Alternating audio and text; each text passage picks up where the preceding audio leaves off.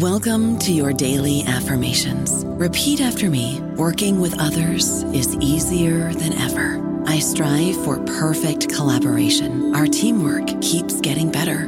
Yeah, affirmations are great, but Monday.com can really get you the teamwork you desire. Work together easily and share files, updates, data, and just about anything you want all in one platform. Affirm yes to start or tap the banner to go to Monday.com. This episode is brought to you by Shopify. Forget the frustration of picking commerce platforms when you switch your business to Shopify, the global commerce platform that supercharges your selling wherever you sell. With Shopify, you'll harness the same intuitive features, trusted apps, and powerful analytics used by the world's leading brands. Sign up today for your $1 per month trial period at shopify.com slash tech, all lowercase. That's shopify.com slash tech. This episode is brought to you by Kia's first three row, all electric SUV, the Kia EV9, with available all wheel drive and seating for up to seven adults. With 0 to 60 speed that thrills you one minute and available lounge seats that unwind you the next. Visit kia.com slash EV9 to learn more. Ask your Kia dealer for availability. No system, no matter how advanced, can compensate for all driver error and or driving conditions. Always drive safely. Welcome to the New Books Network. Hello, my name is Michael Johnston, and today I have Dr. Eric Hsu, host and creator of Sociology of Everything podcast and lecturer of sociology in the Justice and Society Academic Unit uh, with the University of South Australia, and Katie Coveney, senior lecturer in, in sociology at Loughborough University. And uh, today we are coming together to talk about Technosleep Frontiers, Fictions, Futures by Palgrave Macmillan 2023. Thank you for joining me today. Thanks for having us. Thanks for having us. Yeah, thanks. So to get started, um, what brought you two together and others authors to uh, put this book together? So there's five of us who are co-authors on the book. There's Eric and myself, and there's also Professor Simon Williams, um, Dr. Mike Greaney, and Professor Robert Meadows, um, all in the UK. So, Simon Williams, if anybody's read anything about sociology of sleep, you might have come across Simon, Simon's name before. So, he's been working in this field for a long time. And I think Simon was probably the connection that brought the group of us together. We've all had an interest in sleep. We've all been working on various aspects of sleep from a sociological um, or a kind of a humanities perspective for a while. And we just kind of came together to, to talk about our mutual interests. And a few years later, the book is uh, the product of that. So, yeah, I think of I think of sleep almost like you know suicide in Durkheim, right? Sleep sounds like something very individual. Like you get in bed at night and go to sleep by yourself or with somebody other, but uh, somebody else. But uh, uh, but it's kind of you deciding when to go to bed or not to go to bed. However, it's not. It's not right. Techno sleep um, is is is something social, is it not? Yeah, well, absolutely is. And I should say that unlike suicide, all of us sleep, right? And it's one of those things that all of us do. Uh, and we all have issues potentially with how we sleep, and we all have thoughts about how we sleep. But it's kind of curious that for much of you know the history of sociology, it was kind of left on you know on, on, on the margins of the discipline. And so our interest really kind of formed, you know, for some of us probably about 20 years ago. Um, for some of some other of us than more recently. But we're we're you know I think really trying to not just to study sleep from a sociological perspective, but to develop it as a legitimate object of research across the field and across the social sciences. Uh, but yes, absolutely, sleep is a social issue, and I think we could especially see this with the concept of techno sleep. Katie, did you want to maybe jump in here and kind of yeah tease that out? Yeah. So so like Eric was saying, you know, sleep is one of those fundamental biological needs. You know, we all have to sleep. But as sociologists, we see sleep very much as something that's embedded within our social structures, our interactions, and especially our relationships. So, how our sleep has to be negotiated with others, how it has to fit around the demands of our social lives, our work patterns, all of these things, how well we sleep, where we sleep, when we sleep, are all impacted by our relationships with other people. Um, and in terms of techno sleep, we really see this as you know as we were trying to theorize how do we how do we understand this coming together of sleep and technology seeing technology as kind of an integral aspect of how we organize our sleep and how we do our sleep um, and how we understand sleep as well today. Yeah so katie what what are some of these different types of technology that that um, you're thinking of when you say technology and its impact on sleep Oh well, how how far back do you want to go? uh, let, us focus on maybe even just like the last, you know, since t- the 2000s, right? Hmm. Yeah, well, I think one of the things we start off thinking about in the book is how technology, especially around sleep science um, and kind of the birth of sleep science, and those kind of technologies of the sleep lab and sleep medicine have really influenced how we understand sleep today. You know, those technologies that that mm. sleep science really um, it influences how we how we think about sleep and how we understand our sleep you know we all kind of think of sleep now as being a cycle it's broken up into these discrete stages you know rem sleep the dreaming sleep deep sleep light sleep. So technology undoubtedly plays an underlying role in how we you know how we think about sleep to start with. Um, so that's kind of a foundation of where we're, we're coming from in the book. And then we start to think about um, the new technologies that are around that are around today that can impact on our sleep and are, are maybe changing some of those relationships that we have with our sleep. So um, I don't know if Eric wants to elaborate. Sure. Well, I was just going to say also that uh, there's also a sense in which technology intersects with sleep in a very mundane way. So it is really interesting, very you know worthwhile for us to focus on, you know, things like CPAP machines, the, you know, all the technologies that help us better understand sleep in a certain way. But just think of also like pillows, right, or, or, or beds, alarm clocks, some very basic technologies that just kind of sit in the background of our everyday lives. But this is, these are also technological ways in which sleep is done, right? So we our our cons- uh, the, one of the conceits of this book is that it's we're not just talking about like electronics and digital technologies. There's a sense in which technosleep also encapsulate all of these other things in our, our lives, are these artifacts and built environments. All of that somehow amounts to a type of technosleep. Bed, uh, bedrooms are kind of even a phenomenon, right? And how houses are built and where people sleep at. Mm. Is, that, is that accurate? Yes. I mean, if you like, I'm not sure if you do this, but um, anytime you go to like a museum, especially like a living museum, whether that be like a castle, especially where, you know, Katie resides, there's probably quite a few of those or these huge estates, and you see like beds of yesteryear, and it's like kind of amazing. Like it, they were set up somewhat differently you know, and, and what people did in beds and, and how they slept and where they slept and who they slept with, how sleep has become increasingly privatized in some contexts.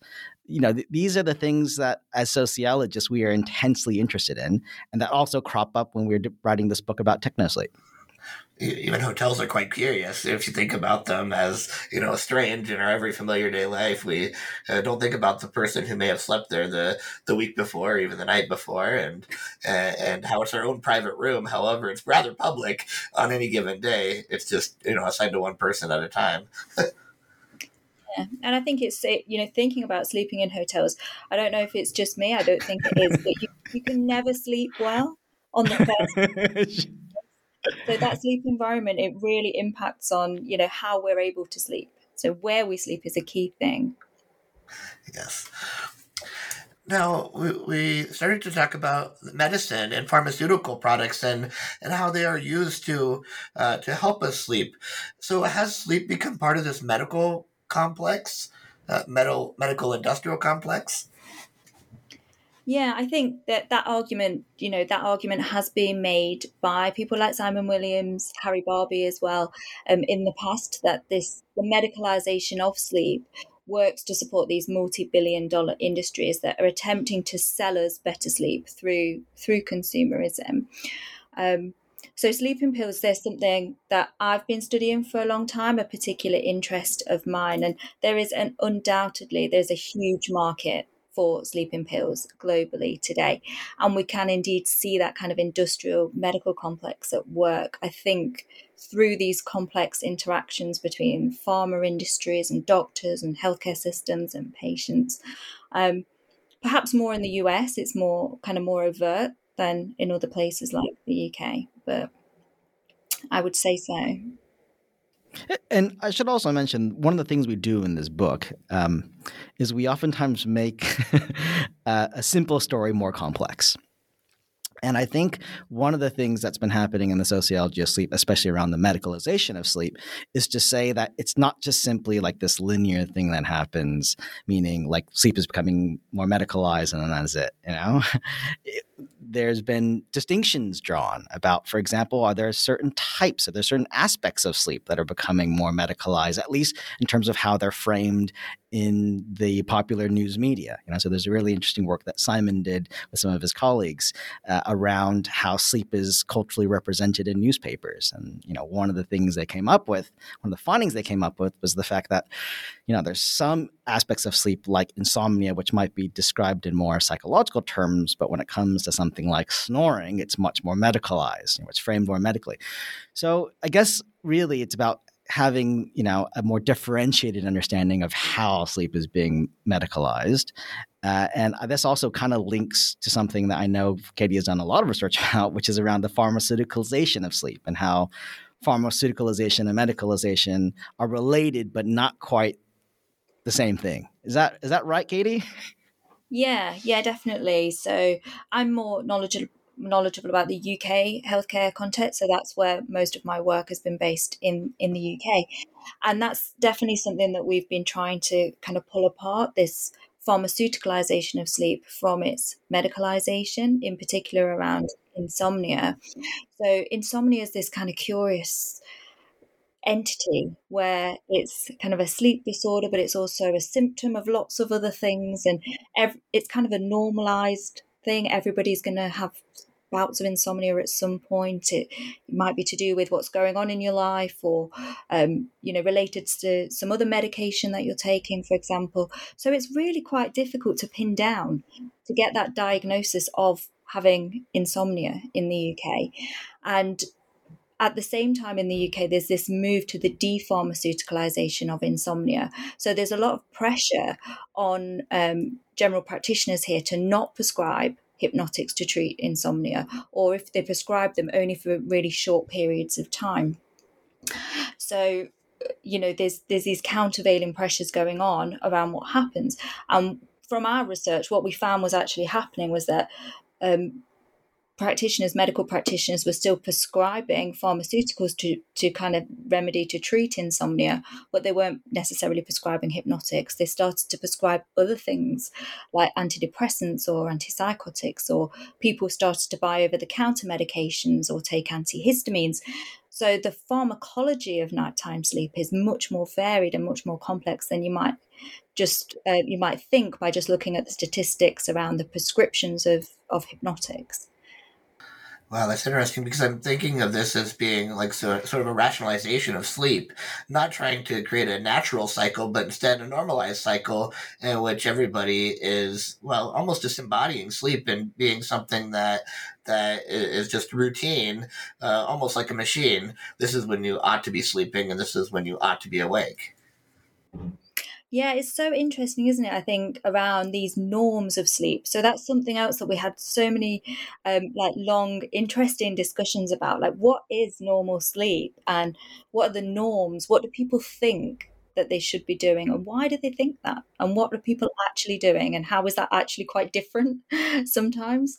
So i think you know we all kind of think oh we're supposed to sleep at night time. We're supposed to have this six to eight hour consolidated block of sleep and that's what normal sleep is and that's what people are trying to achieve.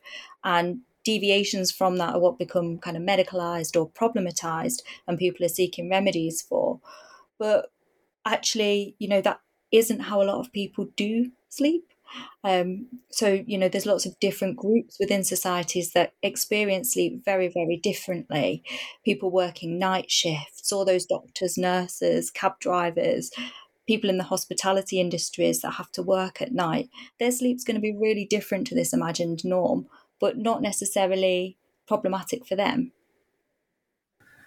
So this might be a good juncture to talk about how social categories like race, ethnicity, sex, gender, class, and education influence the amount and patterns in which people sleep. Uh, are there inequities or differences from one category to the next in the sleep cycles that, that we as humans have or don't have? Um, that's probably one of the core themes of the book, actually, and also arguably one of the core themes of our work, right? As sociologists who are interested in sleep, and I think sleep is like fascinating for a number of reasons, but the thing that really sticks out to me about sleep and studying it from a sociological perspective is that you aren't just looking at sleep in a vacuum you know, sleep is invariably linked and it intersects with so many other facets of our lives.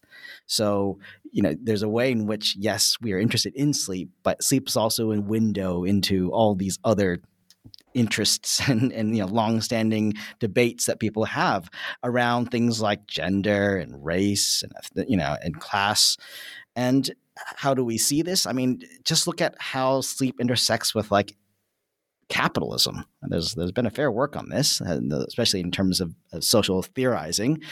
And you know, Simon's written this really interesting work about this is quite early on the commodification of sleep. So, in what ways is sleep being bought and sold? And all you ever need to do to see this is just to like fly a long haul flight. And obviously, being out here in Australia, like everything pretty much is a long haul flight. Uh, but once, I'm not sure why I'm telling all of this, but once I got put, you know, upgraded into business class, and I just distinctly remember like peeking back to economy class and and then obviously seeing everyone else in business who had paid exorbitant amounts of money to be, you know, where they are. And then seeing these group of people who just looked wrecked. You know, it was a midnight flight, they just looked wrecked. You know, spe- certainly crumbling off the plane, but even while, you know, we were, you know, uh, on the flight flying. And so there's a number of ways in which we can see sleep refracts and reflects social inequalities, uh, and and certainly this also applies to technologies. But you know, one clear one is just like how are sleep disruptions managed. On, you know, and certainly in the domestic setting, that was probably one of the early concerns of a lot of sleep sociologists, especially in the UK. So I'm thinking of people like Sarah Arber and Rob Meadows, Jenny Hislop. They did some really interesting, fascinating research just about like who manages sleep disruptions at night. And it probably won't surprise your listeners to to learn that unfortunately this is highly gendered this is a gendered practice right? And so you do see differences in sleep quantity sleep quality. And again all of these have to do with our social characteristics our social variables. And you know one of the things I'll, before i kick things uh, kick things back to katie is that you, even the idea of like having a private place to sleep, a secure place to sleep. That's something that's unfortunately not something that we can take all for granted. You know, what does it mean to be homeless? I, I think it's probably not having a secure sleeping area. You know, it's it's having very tenuous sleep, having sleep that's, you know, uh, in the public realm. Uh, and uh, so it's it's so this also studying sleep is also to some extent a political matter. We are talking about the politics you know the very consequential politics of how people sleep how sleep is framed and how sleep is experienced I don't know about you, but I'm very busy and I don't have a lot of time to cook. That's why I subscribe to Factor. Eating better is easy with Factor's delicious, ready to eat meals. Every fresh, never frozen meal is chef crafted, dietitian approved, and ready to go in just two minutes. You'll have over 35 different options to choose from every week, including Calorie Smart, Protein Plus, and Keto. These are two minute meals Factor meals are ready to eat and heat, so there's no prepping, cooking, or cleanup needed.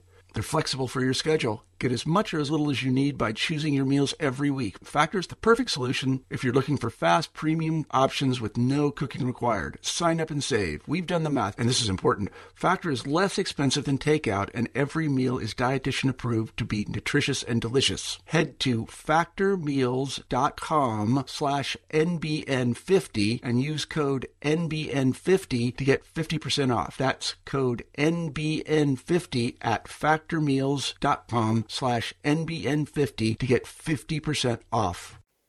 Katie, what are your thoughts? Yeah, I, I mean, I, I completely agree. And like Eric, I really see this this idea of inequalities has been at the crux of, of the book and as our work um, as sociologists. And I'll say a couple of things from my my particular interests so very much around the gendered um, division of labor during the night and night care work that as as Eric said, you probably won't be surprised, tends to fall to women rather than men. Um, so that's something I'm interested in in my current work as well. Um, so we we talk about this a bit in the book, um, and I talk about this in. So for one chapter of the book, I tracked my own sleep, and I wanted to see how that felt and what it meant to me. And one of the most um, kind of important findings, I think, and became apparent quite quickly was that my sleep is not my own. I have young children, I have three young children, um, and my sleep is constantly disturbed by the care those care needs, those care requirements for for my children. Um, so it's you know, I my app might be telling me, oh, you need to be in bed by this time and this time. Set a sleep routine. You need to get better quality sleep. Don't drink caffeine after this time and it will improve your i'm thinking look i can't do any of that. I've got three kids. They're not going to let me you know if they need the loo at midnight they're going to come and wake me up. And at the time i was writing the book i had a, a young baby who was obviously still needing to be fed in the night and and things like that. So so that care work at night uh, that gender division of labor and that care work is such an important factor on on the quality of, of sleep, on the amount of sleep that men and women can get. Um, it's not saying that no men do care work at night. I'm sure Eric might have something to, to add on that respect. And my husband certainly does get up and help care for the children. But when I was on maternity leave, we divided that between us as he was going to work and I, I would be the one who would wake up and look after the kids. And I think um, what's interesting to me now as well with the aging populations that we have is that lots of people have older relatives as well who they also care for during the night whether they live with them or not. So that could be a phone call from a care home or you know um, from a, a worried relative with dementia who's woken up during the night. So there's all those kind of aspects to it as well that that kind of um, so you know it might be referred to as the third shift. You know we do the first shift the second shift with the childcare and the third shift the emotional labor of trying to you know care for everybody during the night time as well. Um, and then on the other side of it another thing i'm really interested in is the impact of chronic illness on sleep. So there, you know there's lots of people out there with sleep disorders that's one thing. But then there's all these other health conditions as well that really can impact on nighttime sleep. So I mentioned dementia, but also cancer is another big one, and cancer medications can really impact on sleep and sleep quality. Pain is a huge, a huge source of sleep disruption. So there's there's all these kind of inequalities there that that build up, um, and I think that that nighttime impact, and then the the knock on impact that has for people during the daytime of not having that quality sleep at night as well is uh, is a definite source of of social inequality. Mm, and so, as you can kind of see, uh, there's like no facet of our lives sleep doesn't touch, right? I mean, you just you pick another topic, you pick another concept, pick another theory. Sleep kind of has something to do with it, or at least there's the potential for that to happen.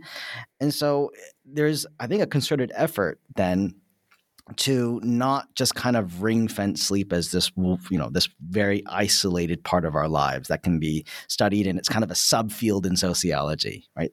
There's a sense in which you know sleep kind of can factor into any aspect of of, of social life. And so because of that uh, you know that makes the topic very rich for analysis for further investigation. And certainly when it comes to techno sleep i mean it, I should say one thing, it's the beginning of a conversation and certainly not the end of one, right? We're trying really to just capture some of the key insights we think might get this conversation going in a in a productive direction. But as we you know know at the in the the last section of the book, yeah, I mean it, it it's just ripe for being further you know extended uh, to be uh, more critically scrutinized. You know, it's just a it's a we we just thought that this is a very exciting concept, exciting topic to uh, to put out there, and um, yeah, we're looking for forward people to engaging with our work. Yeah, you know, I as an urban and an environmental sociologist, and uh, even thinking about uh, economic sociology, thinking about how um, cities that never sleep, like Las Vegas, and how they play with lighting, but even your uh, own local restaurant, like an Applebee's, I worked there for six years prior to um, going on to college and then um, making my way into academia eventually. But uh, they they mess with the lighting to kind of signals as to you've been here for a really long time, and lighting going up and down depending on the time of day to rush people in or out, uh, depending on what the uh, expectation is, or or closing time at a bar when they turn the lights on and say it's time to pack up and leave uh, kind of phys- well it's it's a way technology is physically uh, creating uh, an experience for the bodies that uh, are inhabiting that environment. I mean, one, one of the early works in the sociology of sleep was Murray Melbin's Night as Frontier. And it like puts forward a crazy idea, really, in some respects. Maybe not so crazy for some people, uh, which is that um, there is the potential for the nighttime as a time for sleep to disappear, just like it's a frontier to be explored and conquered, you know? and, you know, he, he entertains the idea that one day the elements of sleep will be, you know, unbundled and made optional. So you have a kind of a sleep optional society. Now, we're obviously not going to simply just endorse that and say, yep, that's what's going to happen where no one's going to sleep anymore in the future and that's it. But we are in the book also discussing about sleep futures. I mean, do you think that's right, Katie? Like a, it's a core theme of the book that we're interested in how sleep futures are in the making and they're also negotiated and contested. Yeah, and I think that that idea of night as frontier is something that we do we do draw on in the book. It's, so the frontier mm. aspect of this, and looking at some of how some of those futures that are being imagined, that kind of optionalization of sleep through technology, is something that's very much present in the imaginaries about the future of sleep. So, um, from tech industry reports, we looked at all kinds of things: media reports, futurists forecasting what sleep would would look like in the future, and that kind of the optionalization of if we sleep and when we sleep and where we sleep and how long we sleep, and condensing our sleep into shorter times, and um, even you know hypersomnia, elongating our sleep for leisure. All these ideas of being able to kind of manipulate sleep at our will. These are all the imagined kind of future scenarios that we're dealing with. And like Eric said, it doesn't mean that, you know, any one of them is necessarily going to come into play and dominate, but they're all kind of there. And, you know, when when the tech industry are interested in these things, we can imagine that actually we're going to start to see more kind of technology along these lines coming into play. I like the way that both of you frame this book as a uh, as not a book to put uh, techno sleep to bed per se, but instead to w- awaken a conversation. Like, let's get up and let's start talking about techno sleep. It's uh, uh, it's very inviting, and and I'm glad that that was part of our conversation today. Um, as you know, this isn't the end of the conversation, but the beginning. Yeah, yeah, definitely. And I think, you know, one of the things so techno sleep we see as this coming together of sleep and technology, but we're not arguing that everybody is now a techno sleeper or we can't escape technology. You know on the contrary you know we're also interested in the in the resistance to techno sleep. The times when sleep technology relationships kind of break down or they come apart. And we think that you know that also can give us some really fascinating insights into what it is we actually value about sleep collectively. So where sleep belongs in the rhythms of our daily lives. So often you know we think about sleep as being this biological process something that's natural and spontaneous universal. You know our periodic escape from the demands of our waking lives where we can switch off. And technological encroachment into that space for some of us can be quite an unwelcome thing. You know, we don't want that. We want to keep this this kind of private time for ourselves. Um, so that this techno sleep for some people might represent a sort of an alienation from what it is we actually love about sleep. So that's some, you know another aspect of the conversation that we're we're really interested in having. Excellent. Well, unfortunately, uh, we've come to uh, the end of our time today. However, I, I, really want to know where is this research going from here? Um, is there going to be a techno sleep part two? Is it going to advance into individual books, or um, yeah, Katie, what, what are your plans from from here forth? So um, one of the avenues I'm really interested in exploring further is around kind of um, care and sleep and how technology might factor into that. So that's something I'm lo- looking forward to. I'm thinking about it now, thinking about those next those next steps down that around the rhythms of our everyday life and how technology can can help or hinder those mm. caring relationships. Eric, I'll pass it over to yeah. you. And one of the things, you know, I discuss in the book um, is just how um, yeah, like what entities are thought to sleep is kind of an open question. I mean, obviously, we're interested in human sleep in this uh, in this book, but I mean, the human beings aren't the only ones, the only beings in the world that sleep. And so, in what ways is there a technological element to all of this? So, um, what we spend some time unpacking in the book is how, like, technological devices might sleep right? So obviously, people put devices into sleep mode. But this also led me to think about how sleep can also be understood not just in literal terms, but in metaphorical terms. And so, one of the things I'm looking then to explore is that you know way of which we can understand sleep in, as a multiple you know object uh, and in what ways is is can sleep be understood from many different angles uh, as constituting different things uh, through the prism of metaphor. And and how might that also help us understand how sleep is experienced and constructed um, you know in in by indigenous groups for example like in New Zealand. So that's one of the projects that I'm working on at the moment. Um, and I just think you know it's there's just so much really that you can kind of unravel from the from this book, and so I.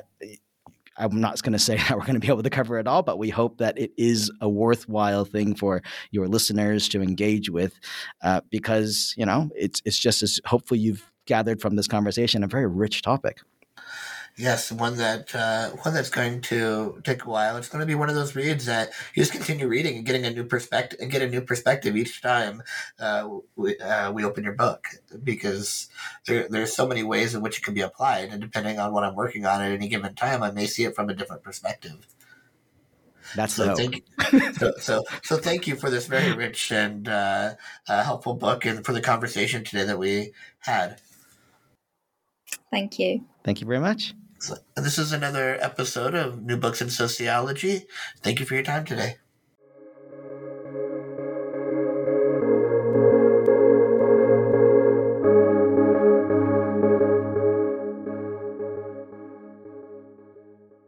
With LuckyLand Slots, you can get lucky just about anywhere. Dearly beloved, we are gathered here today to. Has anyone seen the bride and groom?